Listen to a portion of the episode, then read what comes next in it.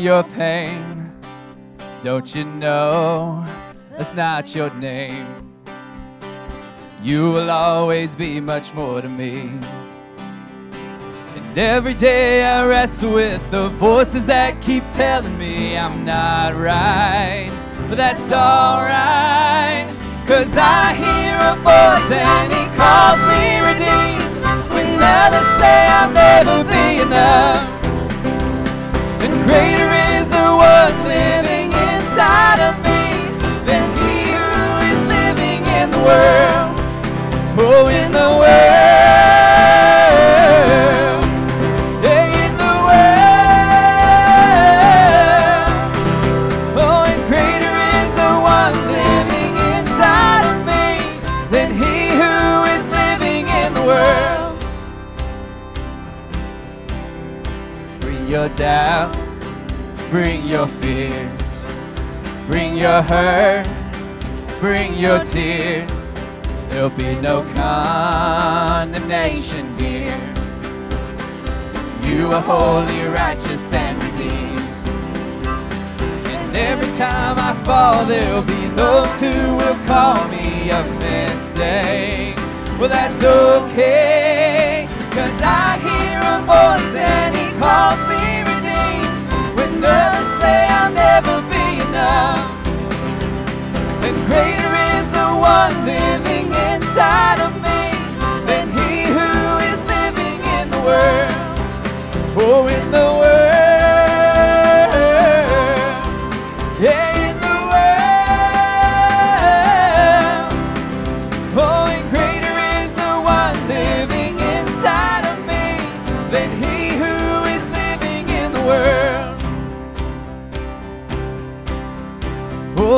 There'll be days I lose the battle. Grace says that it doesn't matter, cause the cross has already won the war. Oh, and I am learning to run freely, understanding just how he sees me, and it makes me love him more and more. Oh, and there'll be days I lose a battle. Grace says that it doesn't matter, cause the cross has already won the war.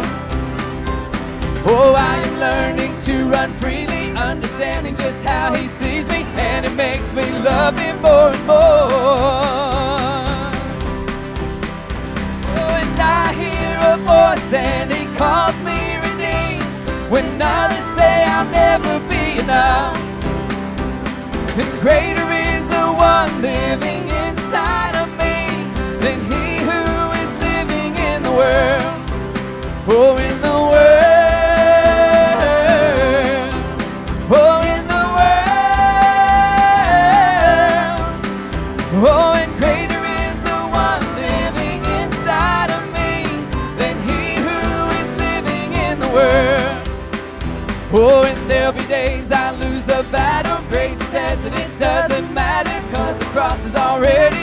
war.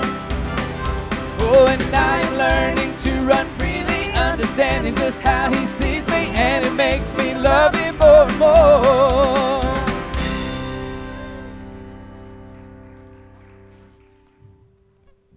I love that song. I just envisioned 125, 150 homes singing that just now. I hope that you did that. Welcome to Carpenter's Way, those in the room, those at home. Uh, I, I got an email from somebody in Africa who's been watching with people, and we just want to greet you uh, if you've, man, all the way from Africa.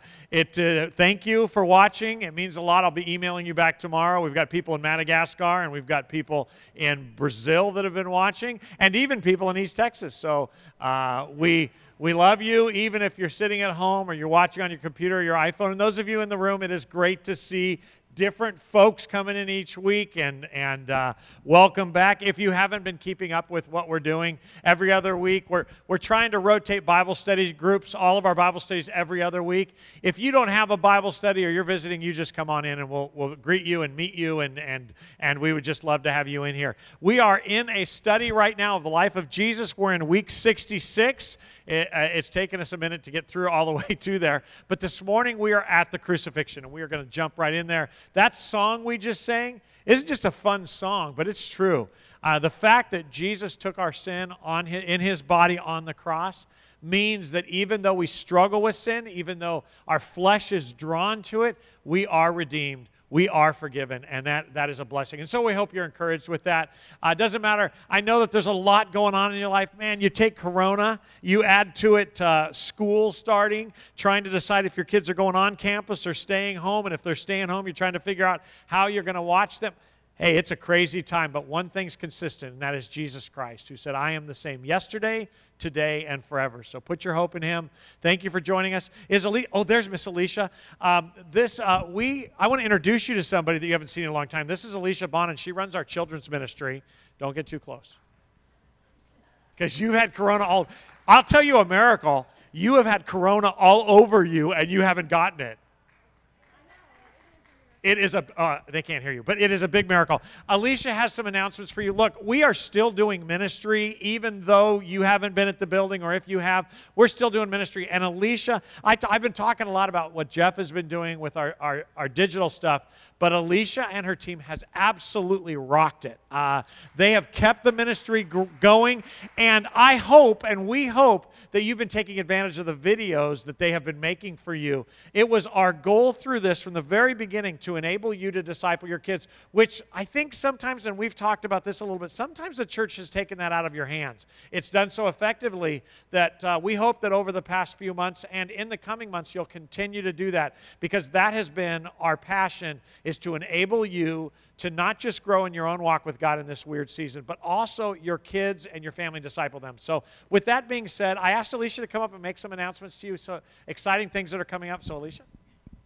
Well, good morning. Uh, as you came in, for those of you that are worshiping with us here, present with us, you probably noticed all those gift bags. Well, we do have a surprise. So, parents, we do have a surprise for your child. Every child, Miss Casey and I, my girls, we made a, a, just a back to school blessing bag. We made a goodie bag for every infant all the way through fifth grade. So we will make deliveries this week. We want to make a home delivery. Pray with your kids. Everyone has a little card like this that says, You are our star. We know they're rising up into the next grade. You know, we typically make a big deal about promotion Sunday and a big hoopla and this and that, but so we're doing kind of a party in a bag, I guess you can say.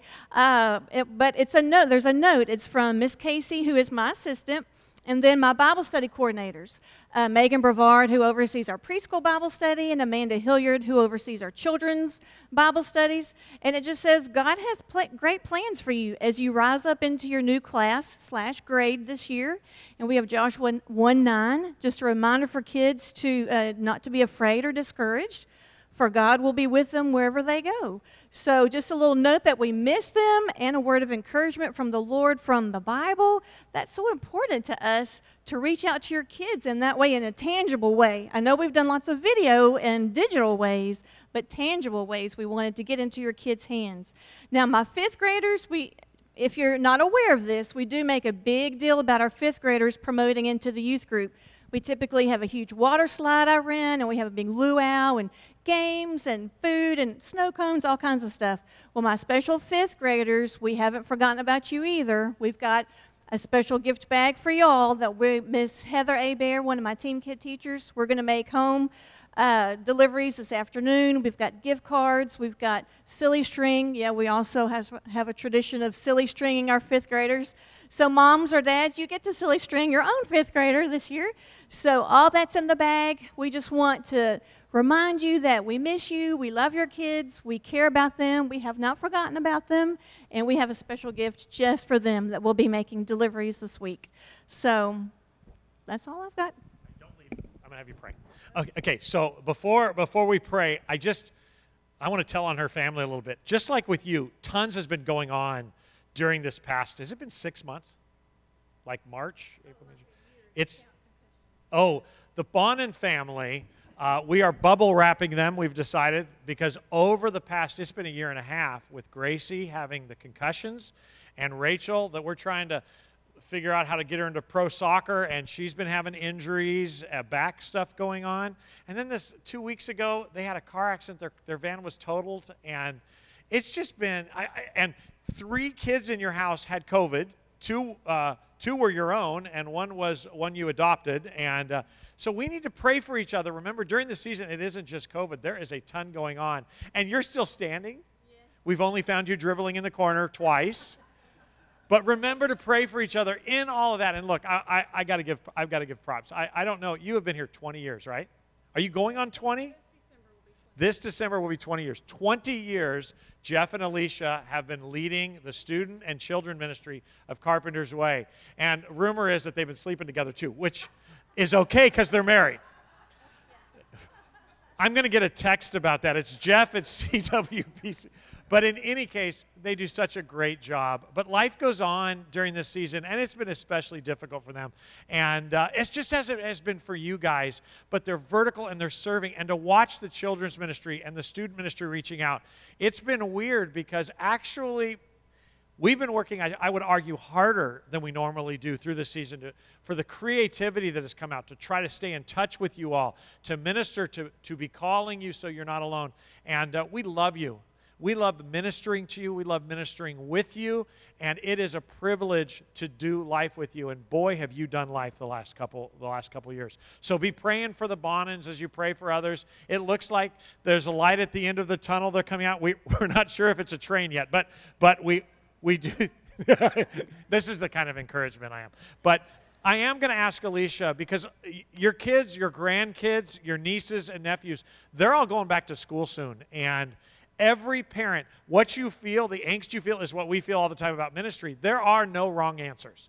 Give each other grace. Whether a kid goes to school, stays home, goes on campus, whether you're in this room or watching at home, whether a church, and we've got churches that are going and blowing every week trying to reopen everything. We're all just trying to figure this out, and we need to keep our eyes on Jesus. We need to be prayerful for each other and support each other and not be critical. Boy, is it easy to be critical right now. It just seems like Facebook has become a place where you just vomit every thought. Could you wait 24 hours before you post? Just, just pray about it. But in, as you're praying, would you pray for the people that frustrate you, that you think are doing wrong? Because God, God's leading us, you guys, and there's so many good things going on as well. And uh, we love you. We love you who are in this room. I always feel like sometimes I forget to tell you how glad we are you're in this room because I'm talking to the people at home. But uh, we just want you to know we miss you and love you. If you need anything from children's ministry to student ministry to adults, please let us know. We're here for you and, and we love you. I'm going to ask Alicia to pray for our, our parents and our educators. What do you call that? Education administration? Because it involves people working in food, in the food department, and bus drivers and all that. It's not just teachers. And it's a little scary for everybody. And uh, so, would you just pray for them as they go back? Let's pray. Heavenly Father, we just come to you, uh, just laying our expectations down of what this next school year is going to look like or what we think in our brain it should look like. Father, we know that your word says that we can make our plans, but you order our steps. And so I just pray that that your will be done this year. Um, we can do the hard things. God, you've equipped us because you've left us with your Holy Spirit to empower us, to encourage us. Father, I just pray that that Spirit would shine through the cracks in these broken vessels. God, that you would just help each parent, each student. Um, fathers are making decisions and doing it afraid, more than likely or a little anxious or a little nervous. But Father, we just pray for your strength and for your power just to be seen in us. And Father, that that would bring um, great peace to our hearts and our minds because your word says that you will guard our hearts and minds when we pray about everything and give you thanks. So that's what we do. We lay this year before you, Father. We just pray for administrators on every campus, on every level, every district. Father, that you would give them wisdom, that you would give them clarity of thought, that you would give them a peaceful heart, a peaceful mind, as they are, are have already been working so hard. Father, that they would be your hands and feet. Father, if they don't know you, that this would be the year that they would come to know you or that they would renew their relationship with you that may have fallen by the wayside. Father, every bus driver, every janitor, every secretary, every teacher, every aide, every para, every groundskeeper, everyone that's on those campuses, may they be your hands and your feet this year. And may we in return have the attitude of serving those who serve us so well. So, Father, we just give you this day. Uh, as Hudson starts back many districts, Lufkin the next week, so many, um, Father, that you would go be- before us and behind us and you surround us. What an encouraging thought. God, we just you're so worthy. And because of that, we praise you, we lift you up, we give you our kids. We just say thank you in advance for what you're going to do, how you've worked, how you've been faithful in the past, what you're going to do in the future. Father, we know you have good things planned for us because your word says, even though it may be walking through a valley of a shadow of death, Father, you would comfort those that have lost loved ones because of COVID or varying health issues. Father, you are a great comforter, and so you would draw them near today, that they would feel you uh, in a way like maybe they never have before. And so, Father, um, again, we just love you and we thank you. In Jesus' name, we ask and we pray these things. Amen.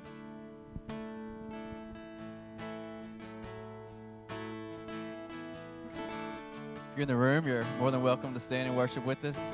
If you're there at home, we uh, definitely invite you to join in.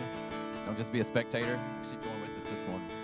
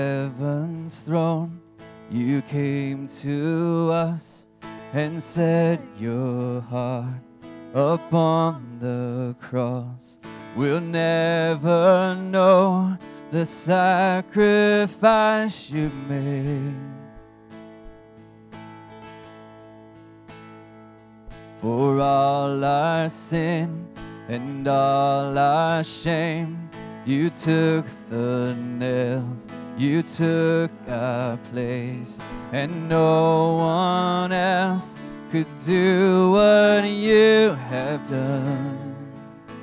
One name, one name is higher, one name is stronger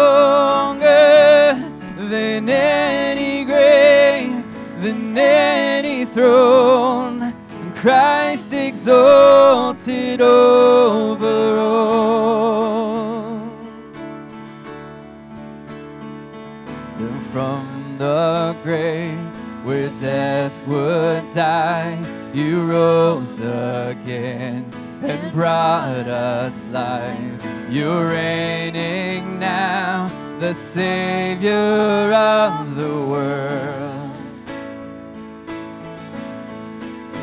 Oh, you're reigning now, the Savior of the world. And one name is higher, one name stronger than any grave, than any throne. Christ exalted over all, and the only Savior,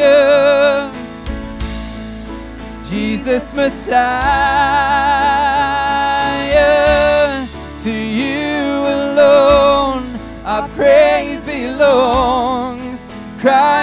Exalted over all. We'll sing your praise. We'll sing your praise. We'll sing your praise forever. We lift your name. We lift your name. Jesus over all. We'll sing your praise. We'll sing your praise. We'll sing your praise forever. We lift your name. We lift your name. Jesus over all. One name is higher. And one name is stronger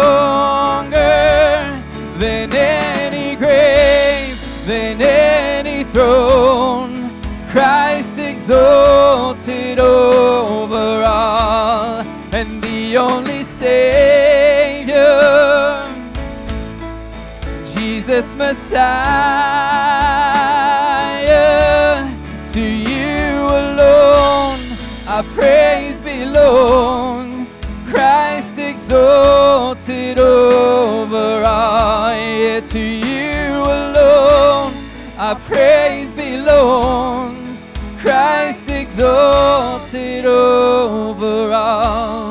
to you alone our praise belongs. And Christ exalted over all.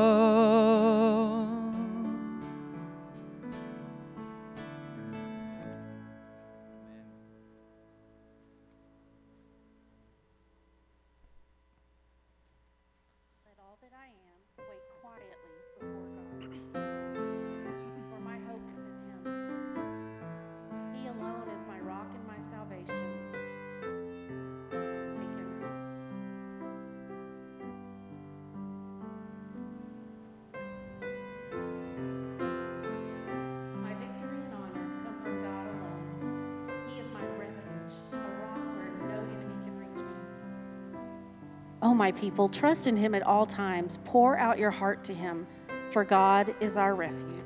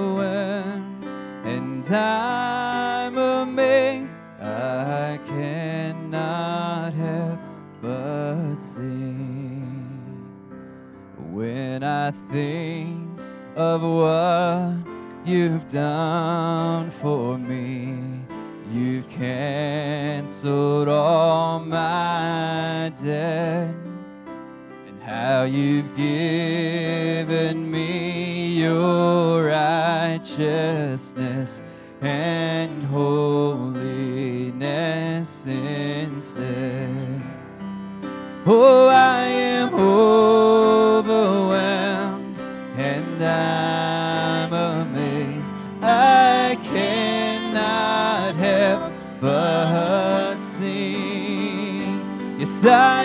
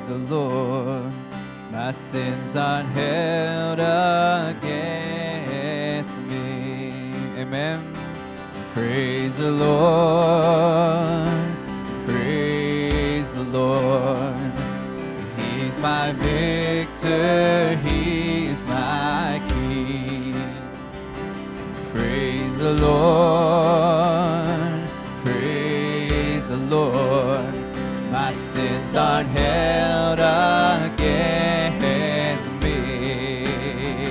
And praise the Lord, praise the Lord. Oh, He's my victor, He's my King. And praise the Lord.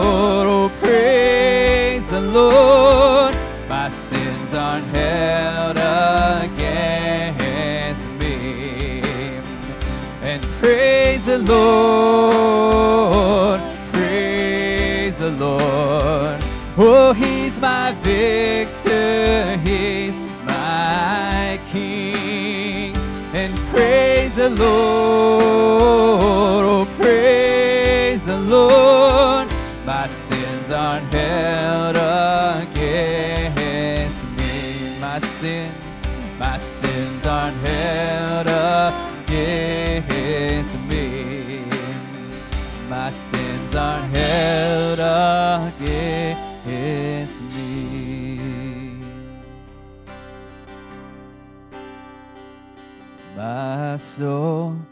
finds rest in God alone.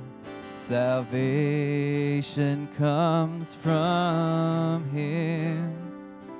He is my rock, my fortress. I shall not be shaken.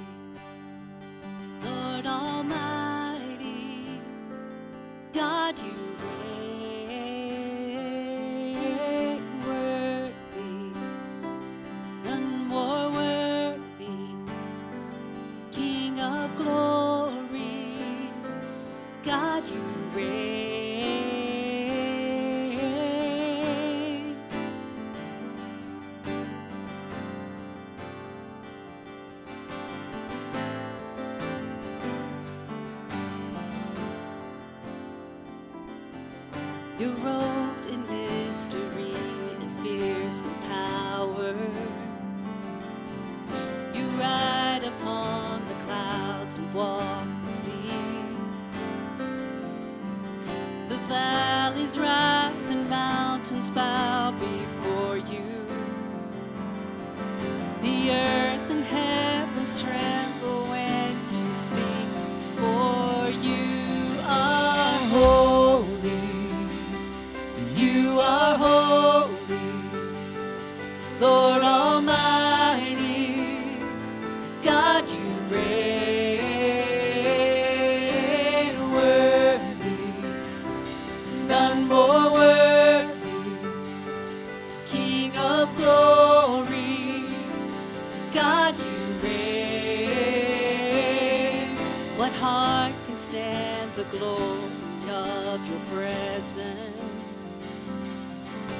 soul could see your face and stay the same. What love is this that lays aside his splendor? What God is this that gives himself?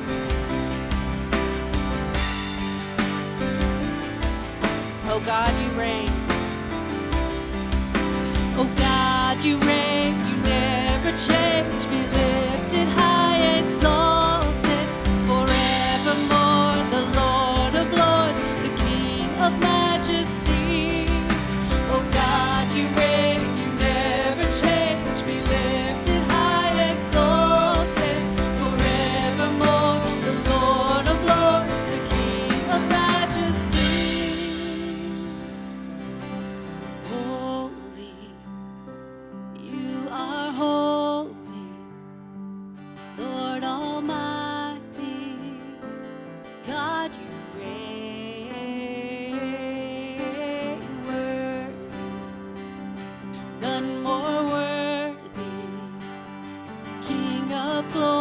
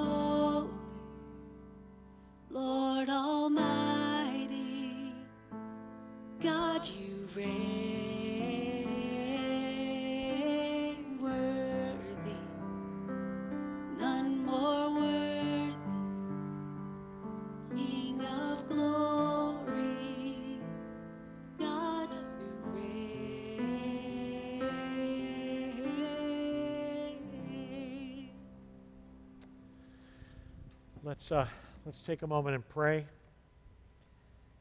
Uh, whether you're in this room or you're home right now, would you just quiet your hearts for a second? Would you just talk to the Lord? Ask Him, ask him to, to speak to you as you as you listen to His Word. Ask Him to limit distractions. As we answer the question, worthy of what? And what makes you worthy? Lord Jesus, uh, I understand that uh, I have a tongue that's often out of control, words that are often unmeasured. Do not let me be a distraction from the story that we're about to look at today.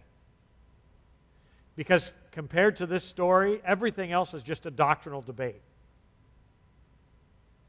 We get so distracted, Father, on how we program the church, how often we meet, when we meet, what we sing when we gather. We want to sit around and debate how you saved us, how much free will is involved, or how much sovereignty. We divide over that foolishness.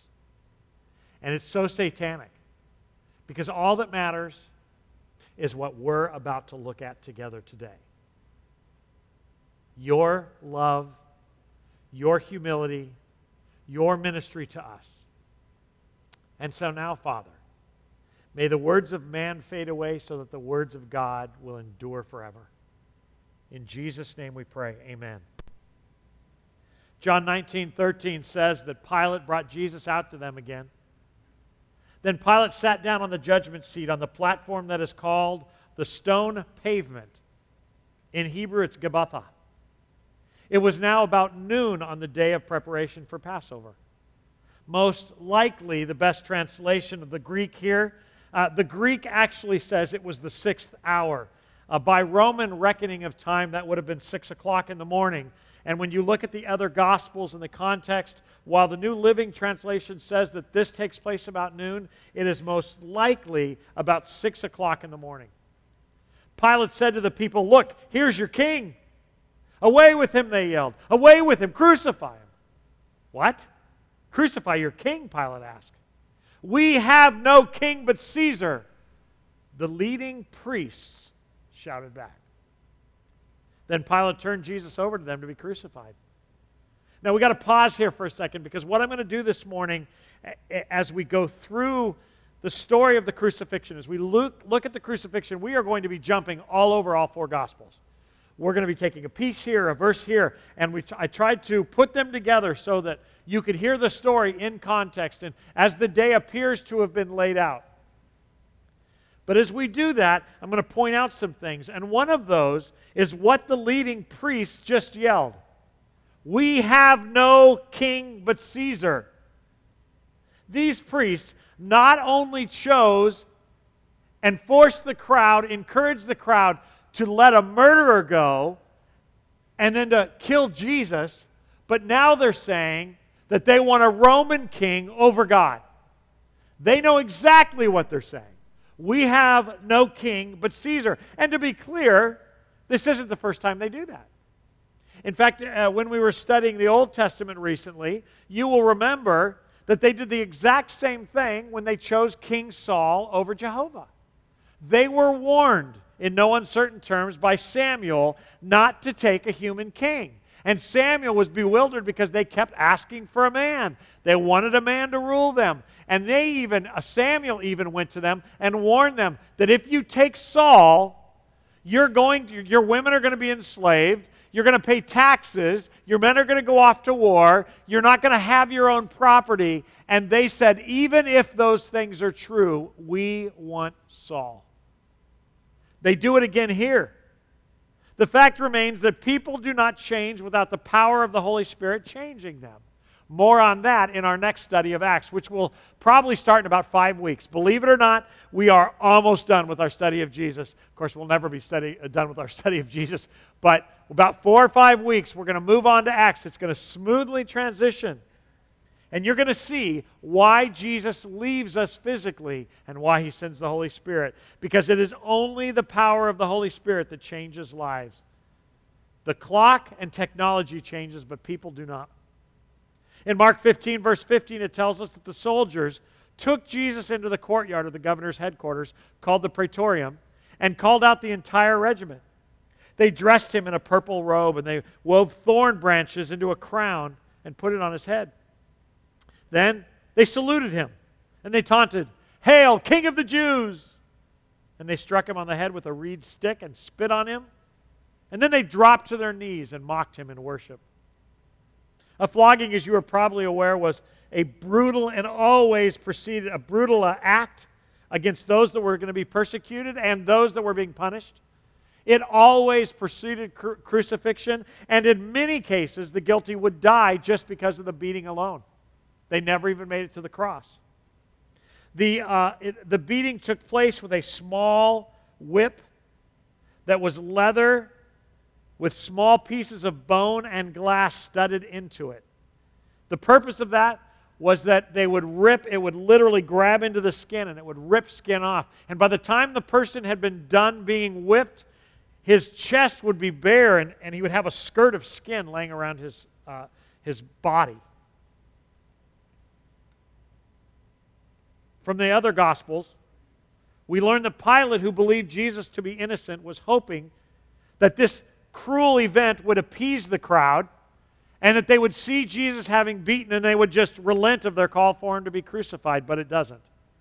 In Mark 15 20, it tells us when they were finally tired of mocking him, take that in. Think about that.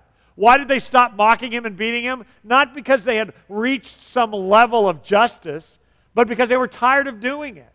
They were wore out. They took off the purple robe and put on his clothes on him again, and they led him to be crucified.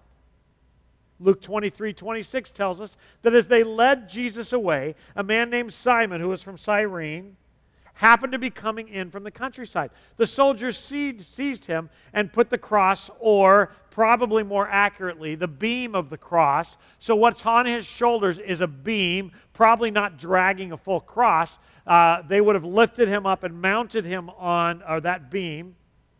So, Simon, a Cyrene, carries the beam behind Jesus. Verse 27 tells us that a large cra- a trail or crowd trailed behind him, including, and pay attention here, including many grief stricken women. But Jesus turned and said to them, to the women who were mourning his about his soon to be crucifixion, daughters of Jerusalem, don't weep for me, but weep for yourselves and for your children. For the days are coming when they will say, Fortunate indeed are the women who are childless, the wombs that have not borne a child, and the breasts that have never nursed.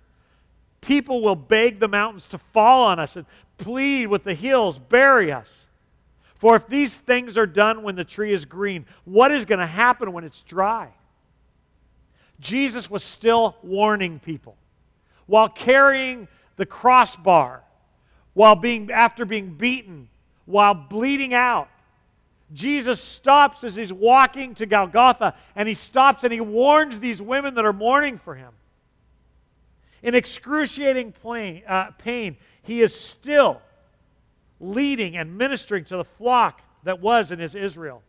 He is telling these women that while they are crying for his circumstances, his pain, his unjust treatment, that the reasons behind the treatment of him would end up destroying all that they loved, all that they clung to that if this is how they act while God's Messiah is with them, it will be even worse for them when he's gone. He is warning those who are hurting him, those who are hurting with him. Now, now pay attention, this is important. These women seem to be on his team. They seem to care for him. In that group are the Marys and Martha. These are people who love him, the women. And he turns to them and doesn't tell them that they're going to be protected from the pain that resulted from the sin that was going on in this time and the rejection of God. But they should weep for themselves because it was going to get nasty.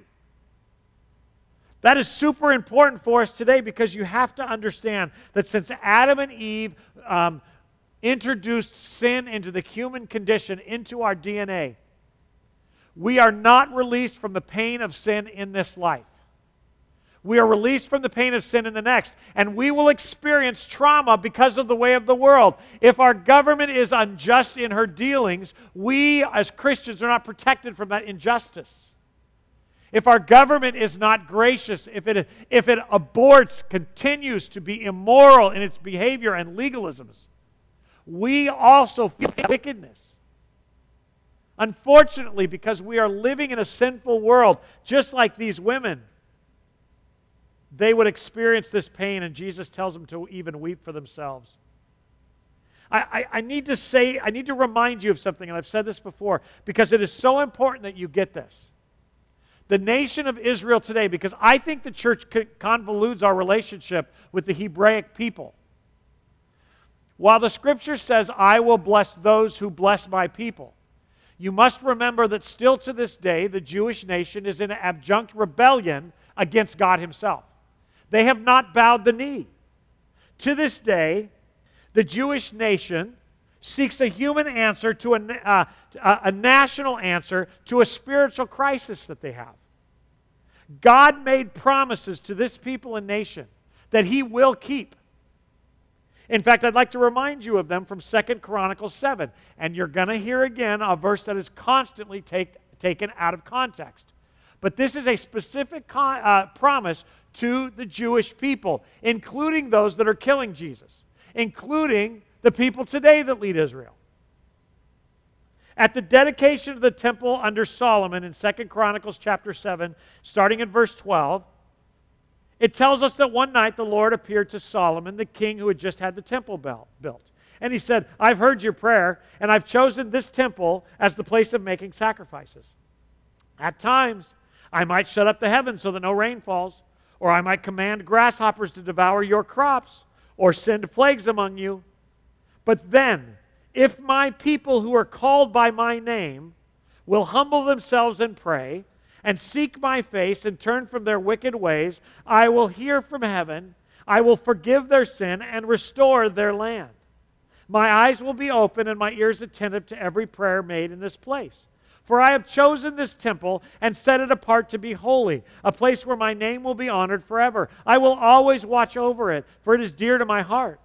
As for you, if you faithfully follow me as David your father did, obeying all my commands, decrees, and regulations, then I will establish your throne of, of, your dynasty. For I made this covenant with your father David when I said one of your descendants will always rule over Israel. But if you or your descendants abandon me and disobey the decrees and commands I have given you, and if you serve and worship other gods, then I will uproot the people from this land that I've given them. I will reject this temple that I have made holy to honor my name I will make it an object of mockery and ridicule among the nations. And though this temple is impressive now, all who pass by will be appalled. They will ask, Why did the Lord do such terrible things to this land and to his temple? And the answer will be, Pay attention, because his people abandoned the Lord, the God of their ancestors, who brought them out of Egypt, and they worshipped other gods instead of bowed uh, and instead and bowed down to them. That is why he brought all of these disasters upon them. Why is the nation of Israel rejecting her Messiah? Why to this day is the nation still a mess? Because they still don't bow the knee to God. They still are looking for a human answer to a spiritual question. And it is really, really important at this point that you understand that God hasn't made that same promise to the United States of America. This is a specific promise to a specific people that to this day will be honored if they will simply bow the knee. That is very, very important. Because as they say, we have no king but Caesar, you are understanding why that nation is a mess and why Jesus warns the women who are mourning for him that what's to come is way worse than what is happening. That, it, they are, that, that even, even the men will cry that the mountains fall on them. That those who have children will wish they wouldn't have had children. And at 70 AD, the temple falls and the nation is scattered. And until the 1900s, they were still scattered. But even to this day, even this week, they are trying by human terms to set up peace with the nations around. There will be no peace until the peacemaker sits on the throne of Israel. And, and he will not come until they bow the knee. But they will. They will bow the knee. Matthew 27 33. So they went out to the place called Golgotha, which means place of the skull. The, so- the soldiers gave Jesus wine mixed with bitter gall. But when he had tasted it, he refused to drink it. Now, you might think that the reason he refused to drink it is because it was bitter, but that's not actually the reason. This is a weird piece of information when we're looking at a guy being crucified, a guy who's been whipped within an inch of his life. But the fact is, this is a very important piece of information. Because when you realize that Jesus was not just writing out this event like a person in a horror movie who covers their eyes waiting for the two hours to be up, Jesus is in control of this. He was at work, he was on task, he was not done yet doing what he had come to do. It was not time for him to release his, his mental faculties to a tranquilizer, which is what they were offering him. You see, that alcohol, that fermented grape juice, that vinegar would have eased his pain, but it also would have released some of his ability to think clearly. You'll see that in a moment. After they had nailed him to the cross, the soldiers gambled for his clothes by throwing dice. When they sat around and kept guard, uh, kept guard as he hung there, a sign was fashioned above Jesus' head announcing the charge against him. It read, This is Jesus, the King of the Jews. Then the leading priest in John 19, it tells us, objected and said to Pilate, Change it from the King of the Jews to, He said, I am the King of the Jews. Pilate replied, No, what I have written, I've written. Luke 23. Two others, both criminals who were led out to be executed with him, when they came to the place called the skull, they nailed him to the cross. And the criminals were also crucified, one on his right and one on his left. Jesus said, Father, forgive them, for they don't even know what they're doing. And the soldiers gambled for his clothes by throwing dice. Mark 15, 31. The leading priests and teachers of religious law also mocked Jesus. He saved others, they said, but he can't even save himself. Let this Messiah, the King of Israel, come down from the cross so that we can see it, and then we'll believe him, they said. Even the men who were crucified with Jesus ridiculed him. Luke 23. One of the criminals hanging beside him scoffed, So you're the Messiah, are you? I just want to, I, I want you to note something. This is very important. Everybody identifies what Jesus' claims were about himself. Everybody. This whole study we've done that we're almost done with, that'll take us about 70 weeks when we're done, answered one question Who is this man according to Scripture? Not according to Baptist doctrine or Mormon doctrine or Jehovah's Witness doctrine or my doctrine or yours, but who does the Scripture say this man Jesus is? And that's been our study. Well, one of the things that I think we don't do very well in the church is look at, look at what others said he said about himself. But throughout this, you have the Romans saying he said he's the king of the Jews. You have the Jews claiming that. You even have them mocking him, saying, You think you're the Messiah? Well, come off the cross. Show another supernatural act. There is nobody watching this event who didn't believe that Jesus' claims about himself were a messianic claim, were a God claim. In fact, I want to remind you of the trial where uh, when Jesus finally said that he would be sitting at the right hand of the Father, they understood him claiming to be God. If you're a Jehovah's Witness, let me be clear your theology is not biblical. Jesus claimed not only to be the sent one of God, but to be God himself. And that is a clear reading of Scripture, not just John chapter 1 that's been changed by those who changed your Bible, but throughout all of his teaching. He says, If you've seen me, you've seen the Father. I and my Father are one. The Trinity is seen throughout for those of you who don't believe in the Trinity. The doctrine of a Trinity is a biblical doctrine. If you don't believe in the Trinity, it's because you haven't simply read it. It's all over this. And everybody watching this, not just the women mourning for him, but those who hate him, are scoffing at him because he's the one who claimed to be God. He's the one who claimed to be the Messiah. He's the one who claimed to be the King of the Jews, to be establishing a kingdom. He talked about my kingdom, my Father's kingdom, our kingdom. He said it over and over again. And that is what is so significant about the sign above his head. We too often cede the ground, evangelicals, to people because we don't know why we believe what we believe. And what you, should, what you believe should only be from the scriptures. Read them for yourself. Verse 23. Make sure I'm at the right place. 2339. Uh, so I think I messed up. So let me start at John 19, 21. Then the leading priests objected and said to Pilate, Change it from the king of the Jews. He said, No, I am the king. To I, he said, I am the king of the Jews. Pilate replied, No, what I have written, I have written. Two other criminals were taken out. Jesus cries out, Father, forgive them. They don't know what they're doing. I'm, I'm skimming forward.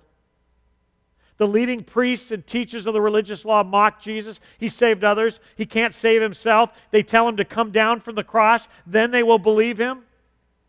Even the men who are crucified with him are ridiculing him.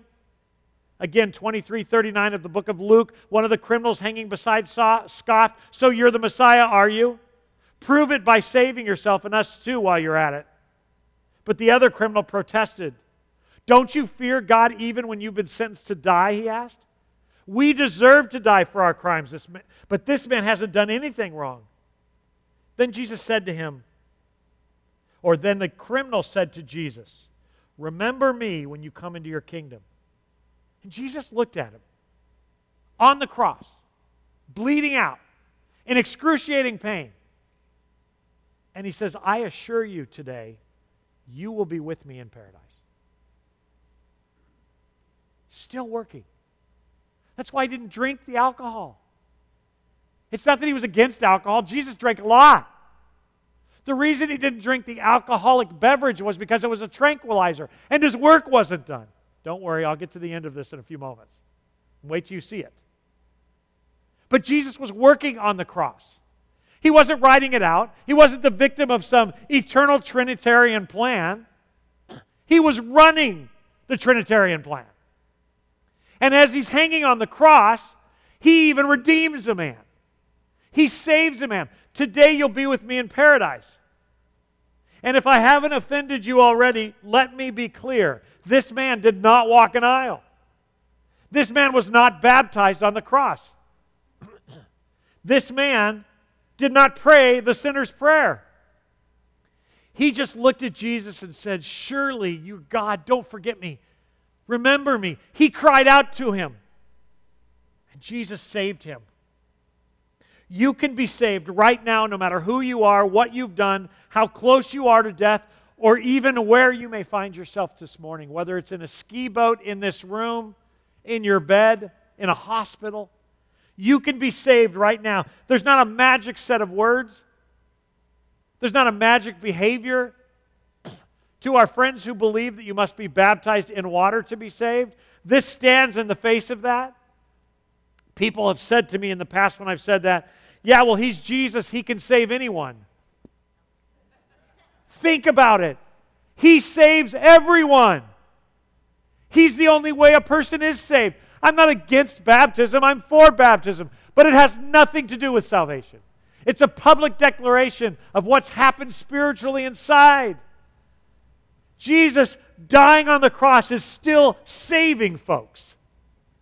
And he wants to save you today. John 19, verse 23 says that when the soldiers had crucified Jesus, they divided his clothes among the four of them. They also took his robe, but it was seamless, woven in one place from top to bottom. So they said, rather than tearing it apart, let's throw dice for it. This fulfilled the scripture that says they divided my garments among them and threw dice for my clothing. So that is what they did. Now, again, kind of cool. We love prophecy, but let me again point out the obvious. Jesus is in complete control of this every minute of his death, not just on this day, but a thousand years before when David wrote that. This wasn't a moment in time. This was a plan from before the world had formed. And the prophecy that's being quoted here is a prophetic statement from David, king of Israel. Jesus wasn't just in charge of events that day, he had already ordained them before the world was formed and talked about them a thousand years before his birth. And for my brothers and sisters who believe in the sovereignty of God but not the control of every detail of life, I want to be as clear as I can. Jesus was not only in control of every detail of this good and terrible Friday, he was absolutely in command of this terrible, wonderful day. Things may look chaotic and out of control. God is in control. Verse 25 standing to the cross, near the cross, were Jesus' mother and his mother's sister, Mary, the wife of Clopas, and Mary Magdalene. When Jesus saw his mother standing there beside the disciple he loved, and let, let me point this out Jesus is hanging on the cross looking around. He's identifying people on the ground while he's dying. He says to John, it says the disciple he loved, and he said to her, Dear woman, here is your son. And he said to his disciple, Here is your mother. And from then on, the disciple took her into his home. You know,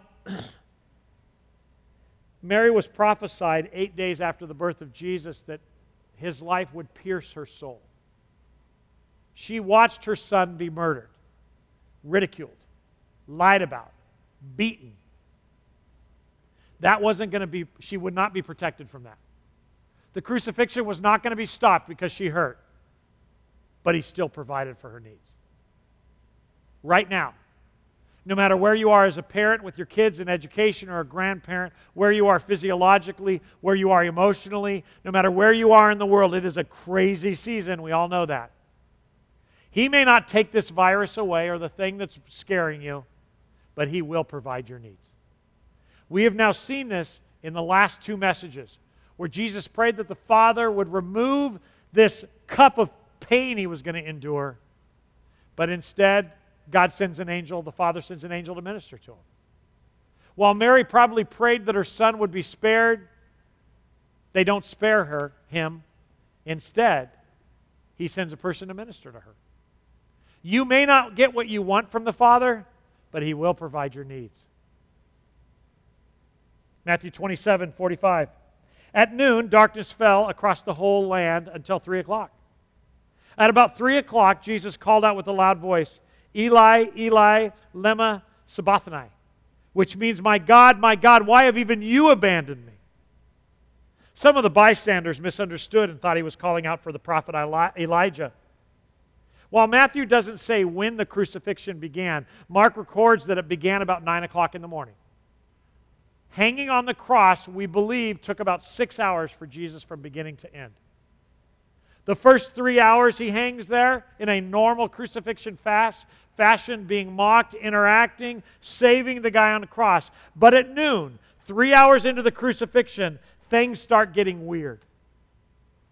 Creation itself begins to cry out as Jesus carries his sin, our sin, in his body on the tree. For three hours, Jesus endures the aloneness of the cross. And at three in the afternoon, it appears to become almost too much for him to bear. And he cries out to the Father, Father, why have even you abandoned me? You see, it's not just his murder that he endured or mocking,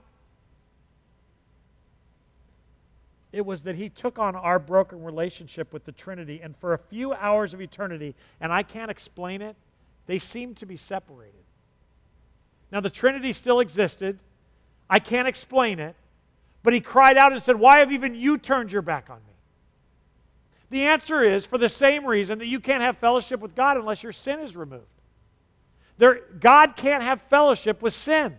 And Jesus was carrying the sin of the world on his shoulders. It tells us in 2 Corinthians 5:12 that he became the sinfulness of man so that man could become the righteousness of God. And at that moment and for at least 3 hours he bore our sin in his body on the tree. And even the Father looked away. And I don't believe that he looked away for a moment. I believe that it was 3 hours that the Father had turned his back on the Son. And during those agonizing 3 hours Jesus endured it until the end when he cried out and and, and said, I'm alone. I'm really, really alone. And I want to remind you if you feel alone, if you're single, if you're not married, if your husband or wife is not what they should be, if you feel alone, your Savior has felt that.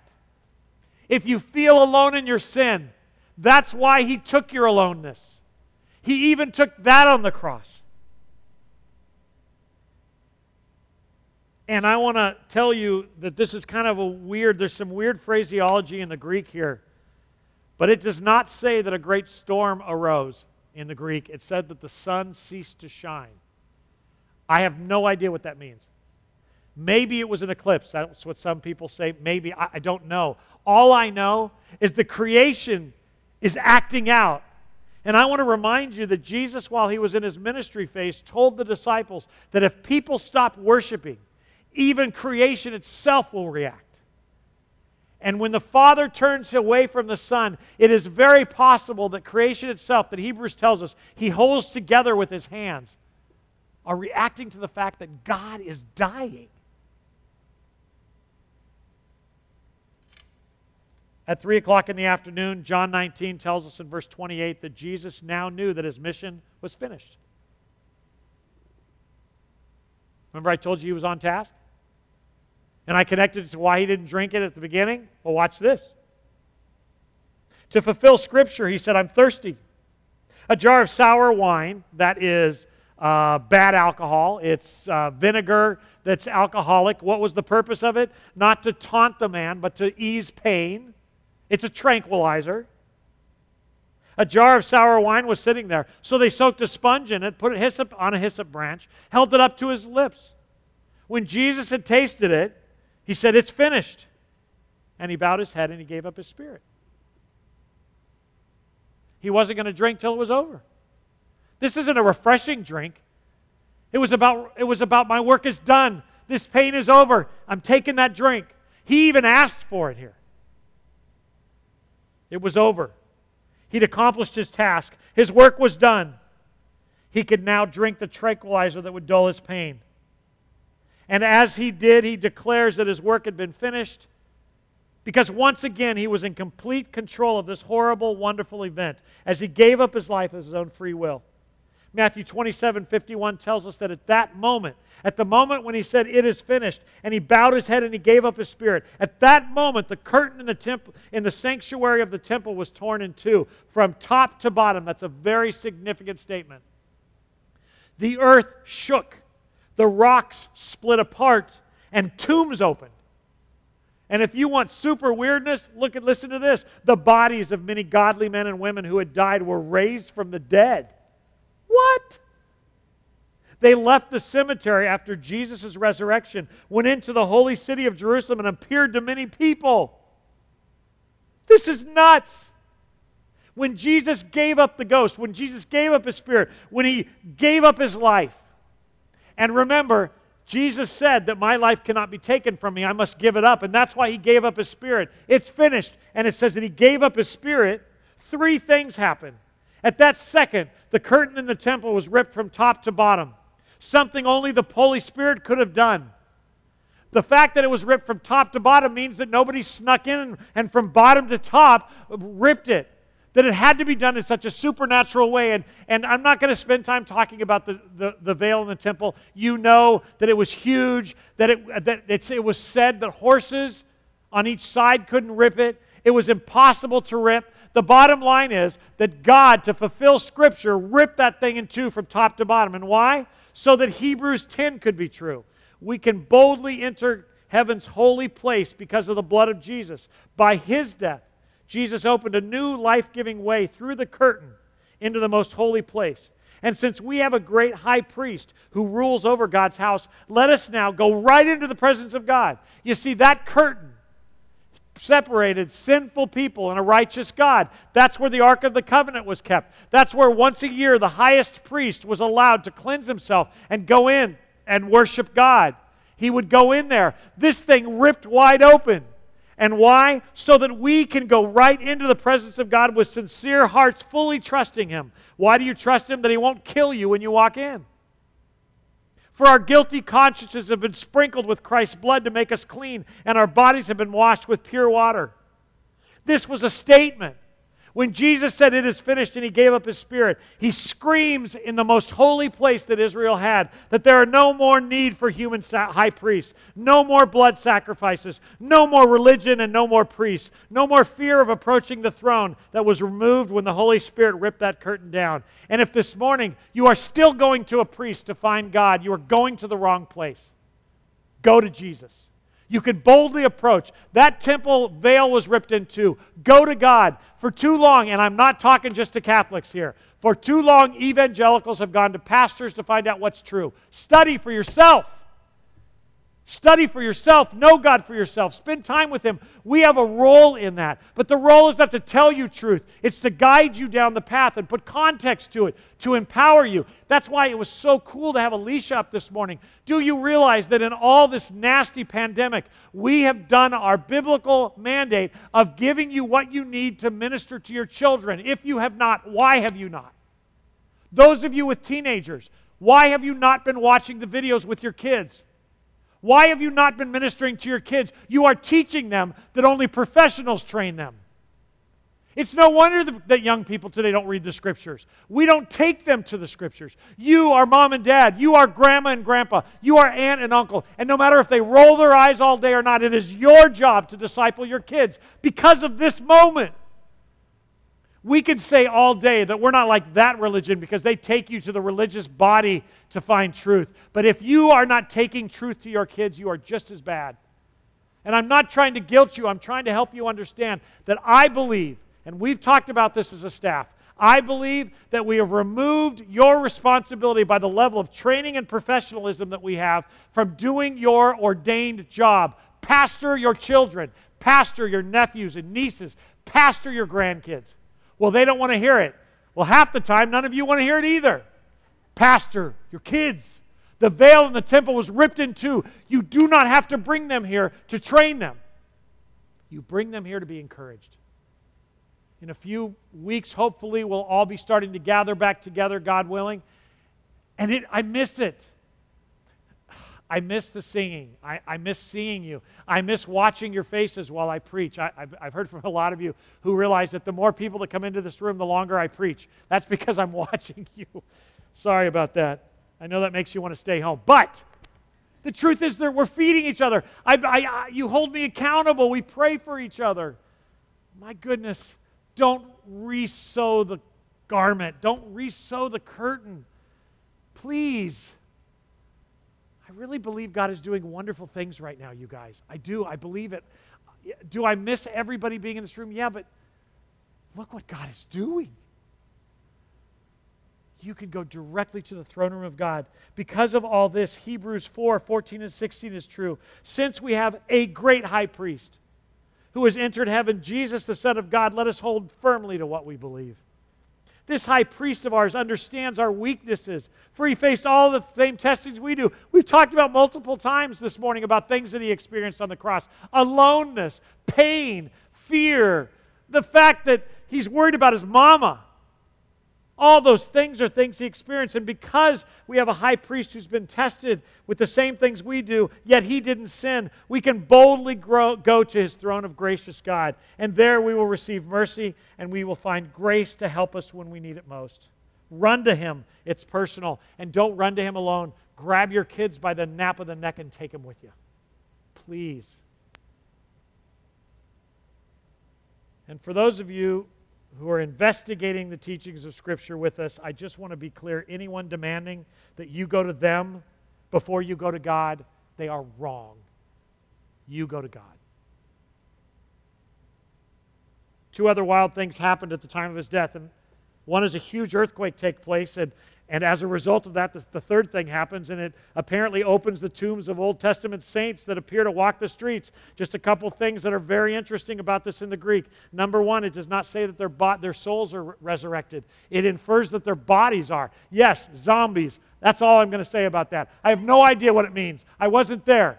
I don't know. And there are lots of, you can Google it. What do you think about the tombs being opened at the crucifixion of Christ as a result of the, uh, the uh, as a result of the earthquake? You'll get tons of theological and doctrinal answers. You know why there's so many answers? Nobody has a clue that wasn't there.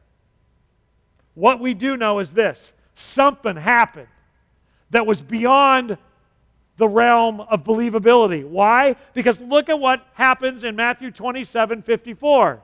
The Roman officer and the other soldiers at the crucifixion were terrified by the earthquake and all that had happened. Yeah, that's an understatement. We pick Halloween to find scary things like this. This really happened. And it terrified the Roman officer, the centurion, and the soldiers. It so terrified them, and it was so supernatural, whatever it was, that they actually said to each other, This man really was the Son of God. Something happened that day after he died that takes their eye off of the dead man and puts it on everything around. John 19. It was the day of preparation, and the Jewish leaders didn't want the bodies hanging there the next day, which was the Sabbath, and a very special Sabbath because it was Passover week. So they asked Pilate to hasten their deaths by ordering that their legs be broken. Then their bodies could be taken down. So the soldiers came and they broke the legs of the two men crucified with Jesus. But when they came to Jesus, they. So they didn't break his legs. One of the soldiers, however, pierced his side with a spear, and immediately blood and water out. Uh, flowed out. This report is from an eyewitness giving an accurate account. He speaks the truth so that you can continue to believe. Verse 36 These things happened in fulfillment of the scriptures that say, Not one of his bones were broken. And they, look, uh, uh, they will look on the one that they pierced. To be clear, up to now, we've seen Jesus controlling every moment of this event from a thousand years before. Well, let me be clear. Jesus is now controlling every moment of, the, uh, of, of, of this day after his death from 700 years before. You see, this wasn't a, ro- a bad day that he just closed his eyes and rode. He was in control, even in his death. Well, that's not possible. None of this is possible. Dead people walking around the streets, Old Testament saints, isn't possible. Earthquakes, sun's not shining. None of that is possible. None of it. Unless you're God. Afterward, Joseph of Arimathea, who, who was a secret of, uh, been a secret disciple of Jesus because he feared the Jewish religious leaders. He asked Pilate for permission to take down Jesus' body. When Pilate gave permission, Joseph came and took the body away. With him came Nicodemus, and you remember him. He's the one that Jesus said, You must be born again. With him was Nicodemus, the man who came to Jesus at night. He brought about 75 pounds of, uh, of perfumed ointment made from myrrh and aloes. Following Jewish burial custom, they wrapped Jesus' body with the spices in long sheets of linen cloth. The place of crucifixion was near the garden, where there was a tomb never used before. And so, because it was the day of preparation for the Jewish Passover, and since the tomb was close at hand, they laid Jesus there. I love this part. This is a part I hadn't remembered. Luke 23, verse 55. As the body was taken away, the women from Galilee followed and saw the tomb where the body was placed. Remember the mourning women? The women who grieved with him? Remember who it, it lists? Mary's and Martha. The women actually follow and saw the tomb where his body was uh, where his body was placed. Then they went home and they prepared spices and ointments to anoint his body. But by that time they were finished. The Sabbath had begun. So they rested as required by the law. I just want to side note this for those of you who are Christians. Do you have any idea how, much, how hard this must have been for the disciples to write? You know where they are, right? It tells us in the Gospels that most of them, most of them actually ran for their lives. In the, in the uh, garden, they've run off. They're all hiding. And it says that they're going to gather in the upper room where they had had the Passover meal together, where they had had the Last Supper. And when they go there, it is clear that in several of the Gospels, they lock the door. Why? Because they think they're next. Now, think about this. You know why it would be hard to write? Because these women are incredibly courageous. They had no fear. What they were was mourning the death of somebody that was very dear to them. They didn't seem to worry about their lives, they weren't concerned with that. And that must have been really hard for these disciples to write. I would like to take a moment in light of everything that's gone on the last few years and say, Women, I love your walk with God. Lead us well. I think the disciples know full well that they're recording their own shame. It's one of the proofs that it's accurate. Why would anybody write that about themselves if it wasn't true? But these women loved Jesus, and they were willing to put their lives on the line for him. Can I just read you? We're getting close to the end here. I just want to read you Isaiah 53 for a moment. This was written 700 years before Jesus was born.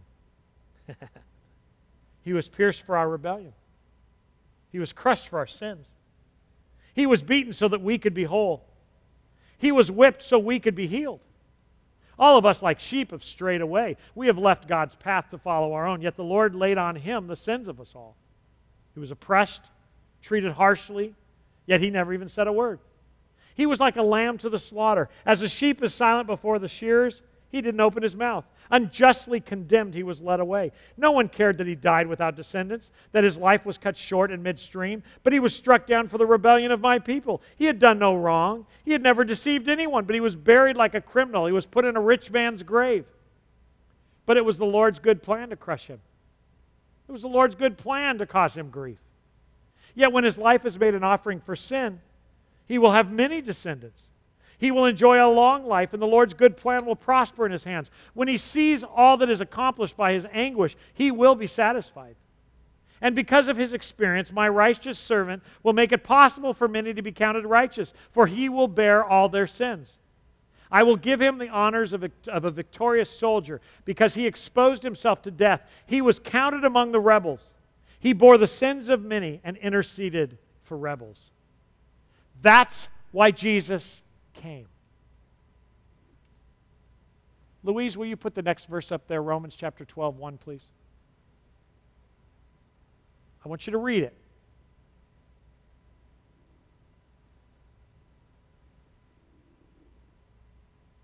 Seriously. Is he not worthy of our lives? He put up with three and a half, he put up with 33 and a half years of us. Of the disciples running off and hiding and denying him and not praying for him. Of them rebuking him because he was discouraging to the masses.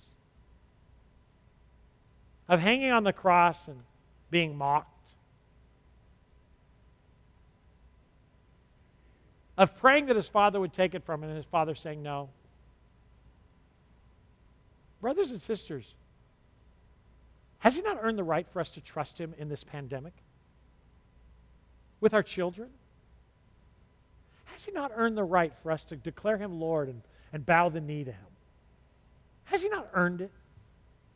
We sing in every Christian denomination, we sing songs over and over that scream, Worthy is the Lamb, worthy, worthy. I don't think we have any idea what that means. This is what it means it's not a complicated word, it's not even a religious word. It just means worthy. Worthy of what? Yes. Whatever he asks. Worthy of trusting him with death and life and sickness and health and the government and, and the United States of America and our children and our grandchildren. Worthy of trust. He's earned it. Worthy of my worship.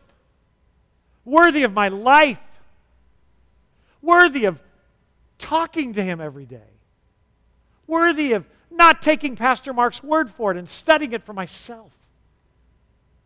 He's worthy of more than NCIS gets a week out of my week. He's worthy than more attention I give to Joe Biden or Rush Limbaugh or Donald Trump He's worthy of being the first one I go to when I'm afraid. He's worthy of saying, I'm sorry, sweetheart, it's going to hurt. How bad? Pretty bad. But it'll be over soon. I don't want that. Nobody wants that. But he's worthy of it anyway. He's worthy. And for those of you who don't know our Lord and Savior Jesus Christ, run to Him. You don't have to have some eloquent Baptist prayer, or you don't have to have a Church of Christ baptism. You just got to know you're a sinner and you need a Savior. And He's the only one that can save you. So, what do I do? Start by talking to Him. You go to Him. You confess He's Lord and you're not. You acknowledge that He's the only one who can save your rear end. And He will and then we'll disciple you. Then you jump into the church. But first, deal with God. Because the church can't save you. Let's be honest, the church can't save itself. We're in a war right now. Do we meet or do we not meet? You should meet. We're meeting. Oh, we got coronavirus. How stupid are you? We got to stop it. we got to walk with Jesus. Satan is taking our eyes off of him. And for those of you on TV, I'm pointing at the Jesus name. Him. Because that guy in the middle, by the way, I, I don't like the picture, but it worked. He's God. He said he was God. He's the Savior. He's the only one that can save you. I am the way, the truth, and the life. Nobody gets to my daddy but through me. Christian, after all he's done for you, is it too much to ask that you offer your lives as a living sacrifice for the Lord? Lord Jesus, very convicting for me this week. I just wish I would have said yes to you. Every day, Mark gets in the way of bowing the knee. So before my family here and those that are watching online, I confess that I, I too often I, I, I pout. I, I want my circumstances the way I want my circumstances, and I get mad that you don't give me the things that I want. I'm sorry. You have earned the right to even ruin my life if you want to. You've earned the right for me to be a living sacrifice. And in there, there'll be joy. And so, Lord Jesus, I pray that all of us, Father, as a family of God, would be willing to be a living sacrifice, picking up our cross and following you, putting our selfish ambitions aside because you are worthy. In the name of Jesus Christ, we pray. Amen. Thank you. You Have a wonderful Sunday afternoon. It's going to be 130 out there, so keep your a air conditioning on. melody. You surround me with a song of deliverance.